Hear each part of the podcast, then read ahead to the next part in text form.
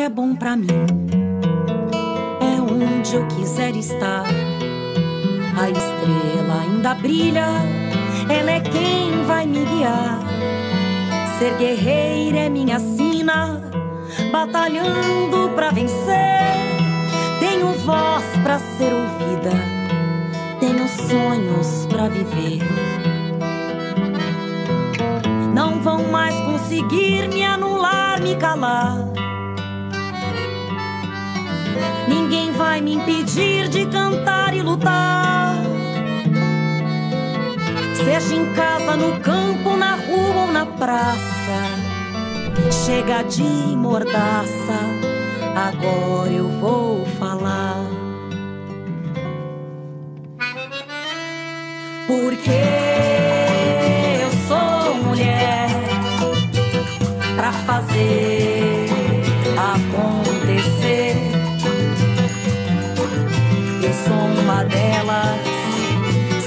elas por elas, ocupando os espaços de poder. Em 2024 serão realizadas as eleições municipais que irão eleger vereadoras e prefeitas. E o projeto Elas por Elas continuou com o objetivo de conquistar e manter mais mulheres nos espaços de poder. Por isso, na aula de hoje, a coordenadora de comunicação do projeto Elas por Elas, Tati Nicásio, fala sobre como fazer uma pré-campanha. Olá, bem-vindas a mais uma aula do Elas por Elas, formação política. Meu nome é Tatiane Nicásio, estou na tarefa de coordenar o projeto Elas por Elas, a parte de comunicação esse ano, na sua quarta edição. E eu gostaria de trazer alguns elementos que são fundamentais para que você consiga estruturar a sua pré-campanha. Como é que você dá o pontapé inicial nesse processo que é tão importante na construção de um projeto eleitoral? Então, eu acho que uma das principais coisas que precisam ser vistas antes de começar qualquer movimentação para a construção de uma plataforma eleitoral é entender quem vai caminhar com você nesse processo. Né? Quem são as pessoas que vão entrar em campo com você nessa missão de construir uma eleição, fazer uma disputa eleitoral no seu município, no seu estado. E aí, mesmo que você não tenha uma grande equipe, né? A gente sempre fala da equipe ideal, da equipe real, do que realmente a gente consegue trabalhar é, dentro da, da realidade prática, às vezes a gente precisa de uma equipe super estruturada, depender do projeto político que a gente está tocando, mas existem várias iniciativas com grupos pequenos e que deram excelentes resultados, principalmente depois desse processo de virtualizar né, o, a campanha eleitoral.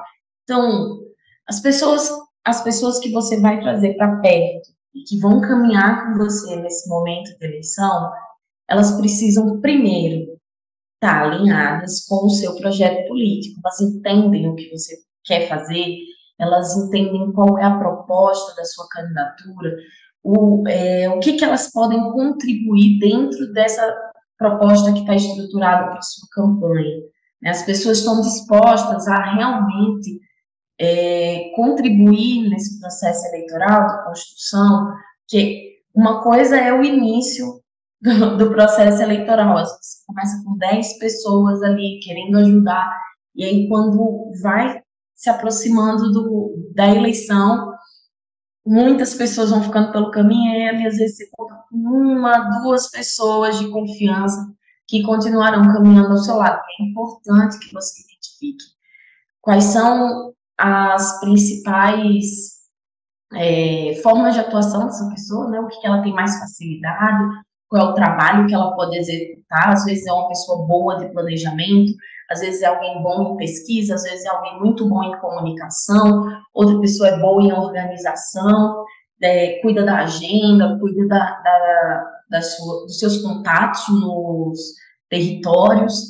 Então, é importante que essas pessoas, elas cultivem os mesmos valores que você, né, mantenham ali uma proximidade da sua linha ideológica, e que é uma pessoa que vai construir, assim, junto com você, uma plataforma de campanha que pode vir a ser exitosa. Então, essas pessoas precisam estar bem alinhadas com o projeto político que você está querendo construir.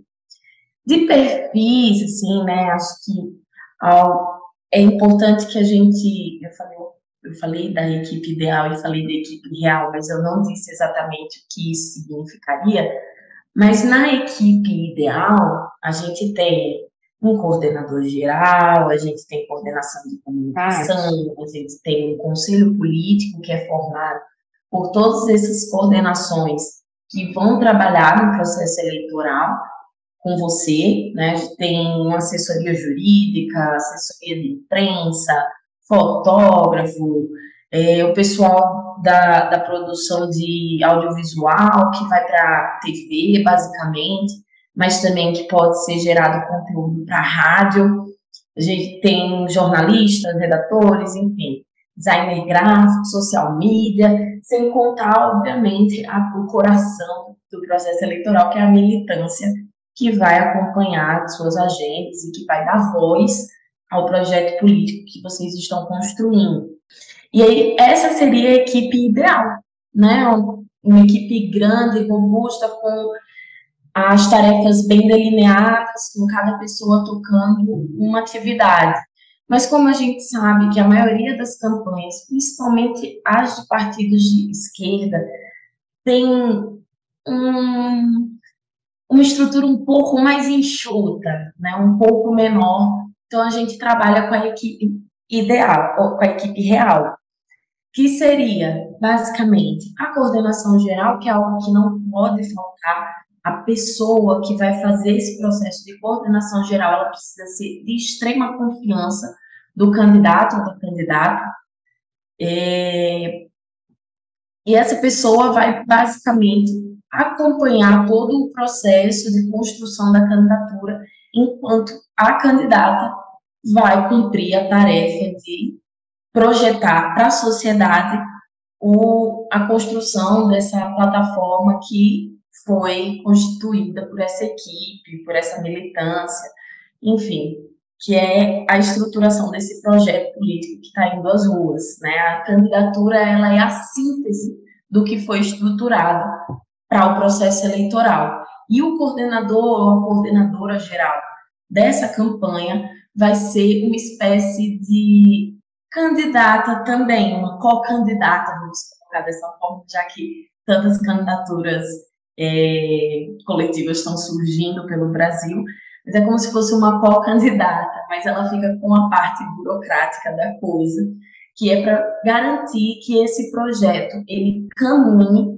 da forma como foi idealizado, ou pelo menos próximo disso. Né? A gente sabe que no mundo real nem sempre a gente consegue executar as coisas da forma como imaginamos. Pelo menos o mais próximo possível daquilo que foi idealizado para a campanha é fundamental que você tenha uma sombra. É, pode ser um fotógrafo, um social media ou uma pessoa que execute as suas funções. Mas esse acompanhamento, 24 horas de campanha, de pré-campanha é importante que já se tenha também, né? Óbvio. Da pessoa que vai dar visibilidade à comunicação dessa candidatura é fundamental que exista. Então, Pode ser um coordenador de comunicação que vai executar diversas tarefas e vai conversar diretamente com o coordenador geral para alinhar qual é a estratégia da pré-campanha, né, até o processo do início da campanha eleitoral, ou você pode ter alguém ali apenas como social media que vai passar esse conteúdo e outras pessoas vão subir. Então, isso depende muito do tamanho da estrutura que existe para sua campanha. A assessoria jurídica e contábil, ela é indispensável, ela precisa estar pensada para que, a partir do início do processo eleitoral, você tenha um acompanhamento desses profissionais, porque é imprescindível uma boa prestação de contas e uma boa prestação de é, esclarecimentos à justiça. Assim, caso haja alguma diligência, caso haja alguma eventualidade é o corpo jurídico, é esse assessor, essa assessoria jurídica que vai fazer esse trabalho para a candidatura. em contato sempre, novamente, com a coordenação geral da campanha, que é o coração da campanha eleitoral. Se você não tem uma boa estruturação dessa coordenação, você provavelmente vai vir a ter uma sobrecarga de funções, porque é muito difícil, eu não estou dizendo que é impossível, mas é extremamente difícil, quando uma candidatura assume também esse lugar de coordenar a comunicação, a campanha, seja lá o que for, é muito difícil. A candidatura precisa estar focada em ser a representação deste projeto político. Não dá para que no meio do processo de construção para a eleição a pessoa ainda tenha novas preocupações. O que vai acontecer é uma sobrecarga, chegar na campanha esgotada, e isso não é bom para ninguém, porque também se reflete nos votos, reflete na forma como a candidata está se relacionando com a sociedade, e não tem como a gente esconder o cansaço infelizmente, é algo que não tem, não tem uma forma de você jogar para debaixo do tapete, ela transparece. Então, se você chega na reta final de campanha, principalmente para as candidaturas proporcionais, né, que basicamente ali nos 15 dias de campanha, quando está sendo definido esse voto, você está cansado, não consegue fazer uma agenda de campanha eficiente, você não tem um trabalho, não, não tem energia para ir correr atrás dos votos, vai ficar muito difícil para você. Então, o ideal é que as candidaturas elas se preservem durante esse processo, para que a gente possa ter êxito no resultado eleitoral lá na frente. E aí, é, existem né, os papéis de cada um, a gente define isso em diálogo. Essas pessoas que vão caminhar com você também fazem parte do conselho político, então elas precisam estar sempre alinhadas com o que vai ser discutido na campanha, vocês estão pensando para a sociedade, porque essas pessoas, além de disseminar a ideia, também vão ajudar com propostas. Né? Ah, eu acho que hoje seria bom, hoje, por exemplo, seria bom a gente falar sobre o Dia dos Povos Indígenas. Ah, mas como é que a gente vai fazer essa abordagem? A gente faz recorte de gênero, a gente vai falar sobre o meio ambiente, a gente vai falar sobre a preservação do, dos povos indígenas, sobre a forma como mudou a configuração da sociedade, de como existem indígenas urbanos, como é que a gente vai fazer essa abordagem? Essas pessoas que vão caminhar junto com você são fundamentais para a construção desse tipo de discussão, para a elaboração dessa comunicação, que é o que vai dar o tom da sua pré-campanha e da sua campanha eleitoral. Identificada a equipe que vai trabalhar com você, a gente chega aí no processo do perfil do seu público. Às vezes a gente entra numa campanha eleitoral querendo fazer uma comunicação para todo mundo.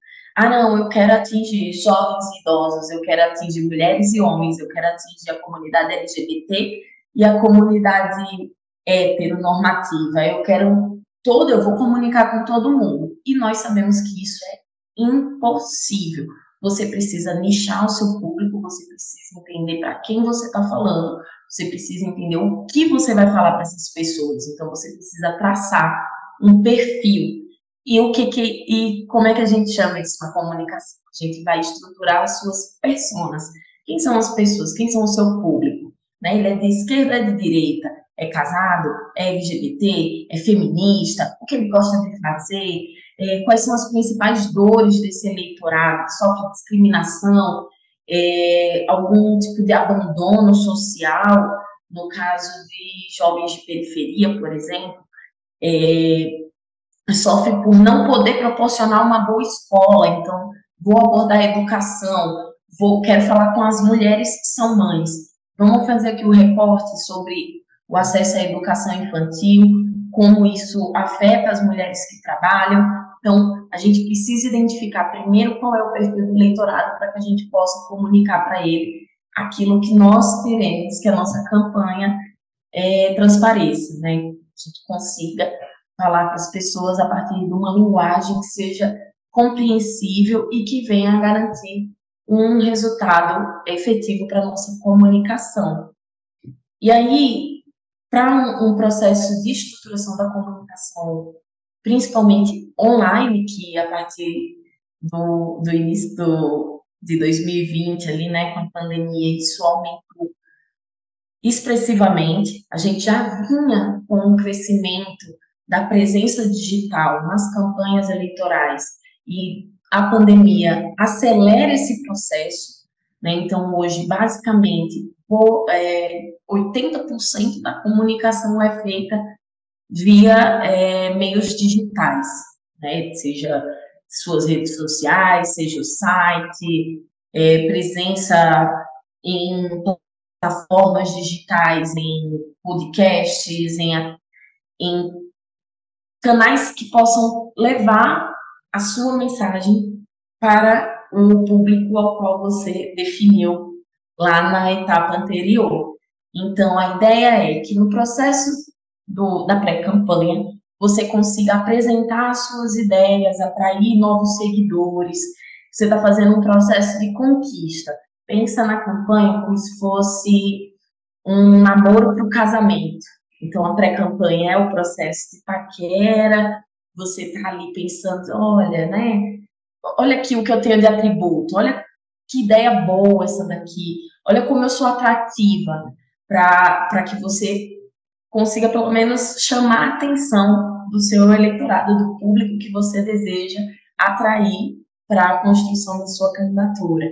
E aí, quando a campanha inicia, você já fez esse primeiro contato, você já teve prime essa primeira relação com essas pessoas, você vai começar a trabalhar um relacionamento mais forte. E a gente trata como um namoro ou um noivado, e a gente vai converter esses seguidores, essas pessoas que foram atraídas pelo seu discurso, a eleitores. Então, no momento da campanha eleitoral, você adota um, uma outra forma de levar o mesmo conteúdo, às vezes, mas de maneira mais direcionada, com essa finalidade de alcançar o voto dessas pessoas que se interessaram pelo projeto político que você está construindo.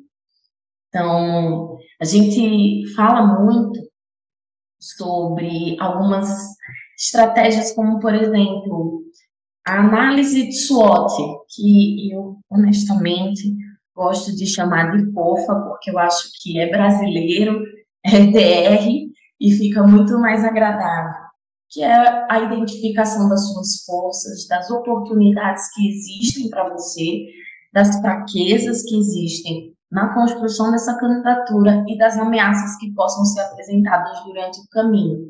Né? SWOT é um, um termo gringo, então eu sempre prefiro falar análise fofa, eu acho até mais bonitinho, para ser sincera. Então a gente faz essa identificação porque a partir dessa identificação da fofa, a gente consegue construir é, mecanismos para romper com essas possíveis ameaças ou as fraquezas que possam vir a fragilizar a nossa campanha. Então, é interessante vocês terem isso mapeado, vão fazer um, essa construção prioritariamente com a equipe que vai caminhar com você, porque é justamente esse pessoal que vai conseguir garantir um, uma análise mais franca e uma cabeça sozinha, obviamente, não pensa é, tão bem quanto duas, três. Então, o ideal é que isso seja feito dentro de um planejamento. Vocês vão precisar definir qual é o eleitorado, qual tom de voz vai ser usado, qual é a, a, quais são as ameaças que vocês vão enfrentar no decorrer desse processo eleitoral. E aí vocês definem também quais são as estratégias que vocês vão definir nesse processo de campanha. Como, por exemplo, Existem quatro estratégias básicas de campanha eleitoral, que é o discurso de defesa, o de ataque, flanqueamento e guerrilha. Né? A gente, acho que alguns exemplos aqui para conseguir falar sobre isso é a campanha da Dilma em 2014, que basicamente utilizou essa estratégia de defesa né? Ela estava num momento de fragilidade, a gente tinha passado ali pelo processo das manifestações de junho e julho de 2013, e a, e a campanha da Dilma deu muito esse tom de, olha, né, olha o que nosso governo já fez, tudo isso que vem sendo relatado não é verídico, ah, e é uma estratégia também que é relacionada muito a quem está liderando as pesquisas. Óbvio que essas estratégias, elas normalmente são mais utilizadas por candidaturas majoritárias, porque as candidaturas proporcionais, elas acabam utilizando outras, outros mecanismos de estruturação da comunicação, né? Aí, pra, só para finalizar aqui, o flanqueamento, né, é uma técnica que foi utilizada, sei lá, pelo Ciro Gomes e a Marina Silva em dois, a Marina Silva em 2010 e 2014 e o Ciro em 2018 que é basicamente indicada para os candidatos que querem se posicionar como uma terceira via, né, que eles vão correr por fora, ah, olha, esses, essas duas pessoas que estão na liderança, elas não representam os anseios do povo, do, do povo brasileiro, do povo brasiliense, do povo alagoano,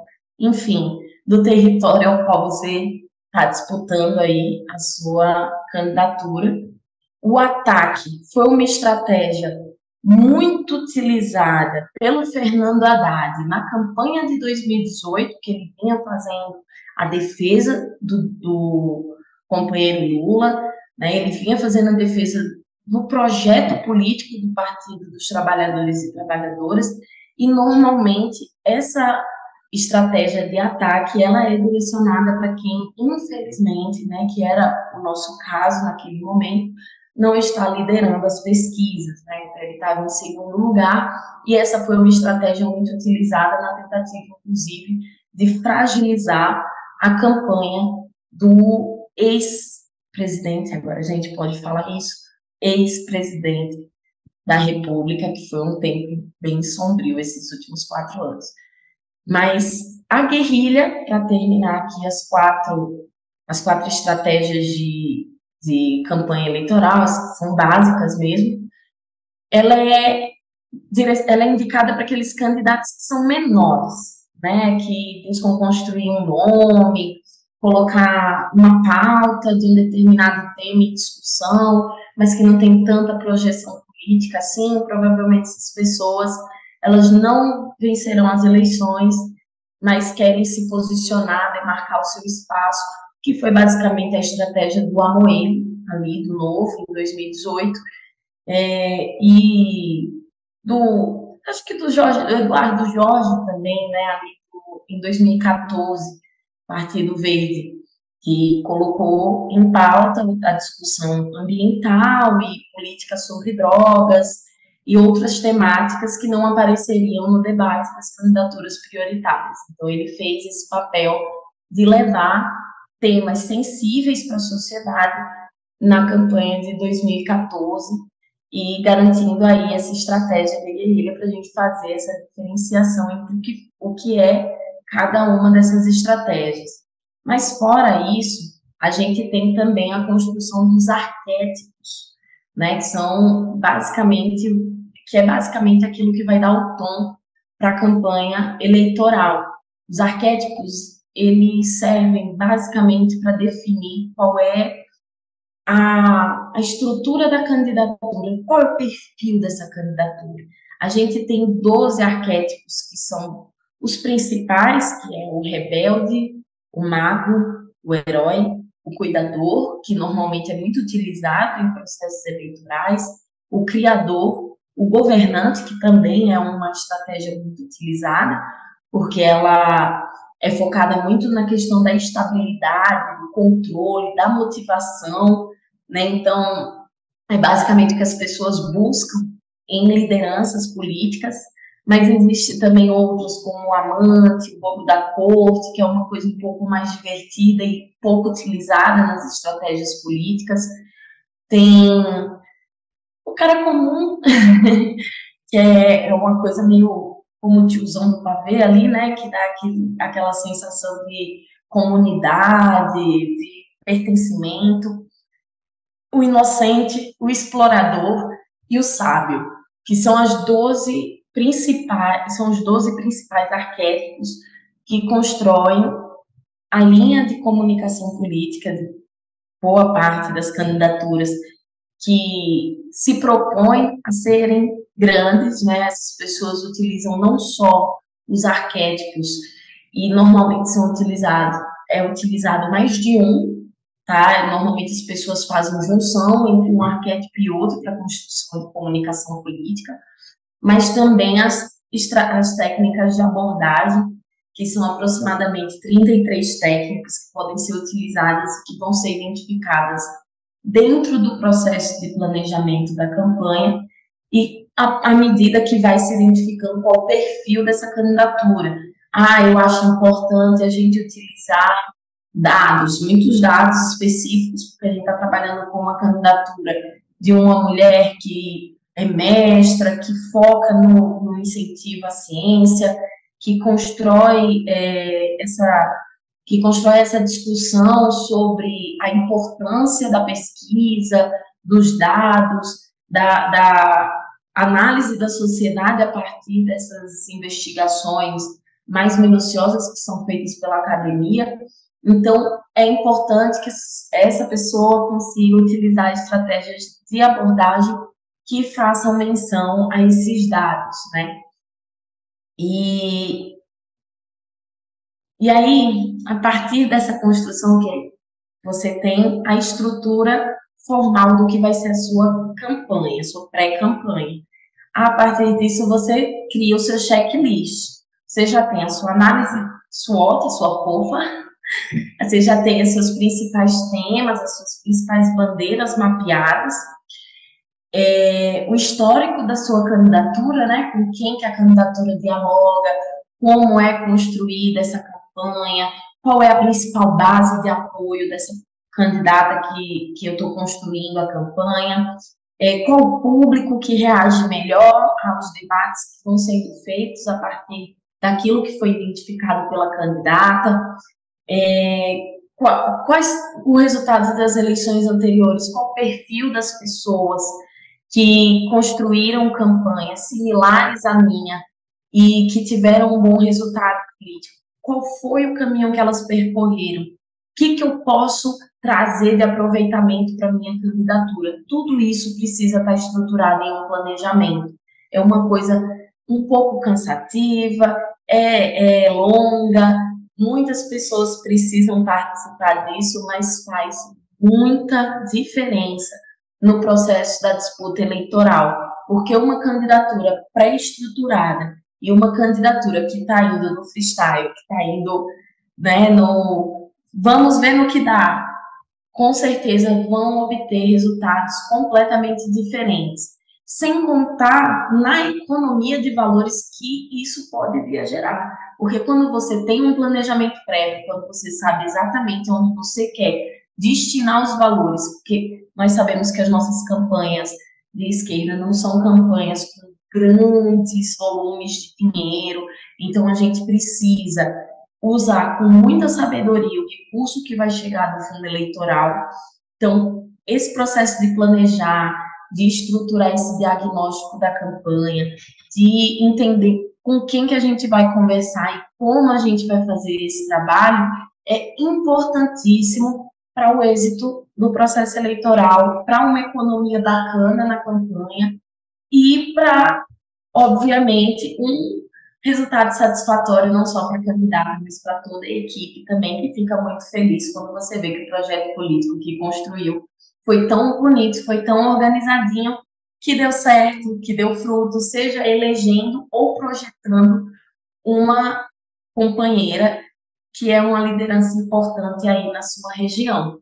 Então, eu acredito que essas são basicamente a, as principais, os principais fatores, né, serem observados para a construção dessa pré-campanha. Então, a gente organiza aí planejamento, formas de comunicação que também tem que estar no planejamento, mas é importante evidenciar elas de forma separada, que existem diversas estratégias que são interessantes de serem utilizadas.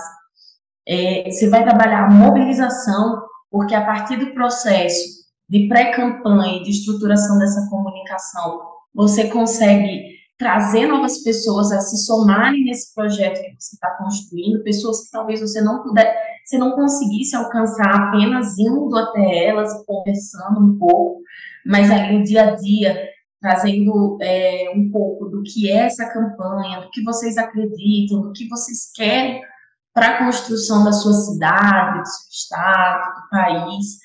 As pessoas vão se identificando e dizendo: olha, eu acho que essa é uma candidatura que eu posso vir a apoiar, seja financeiramente, seja com o meu esforço, seja com o meu trabalho, voluntário ou remunerado, enfim. Mas essas pessoas se colocarem à disposição da construção desse projeto político.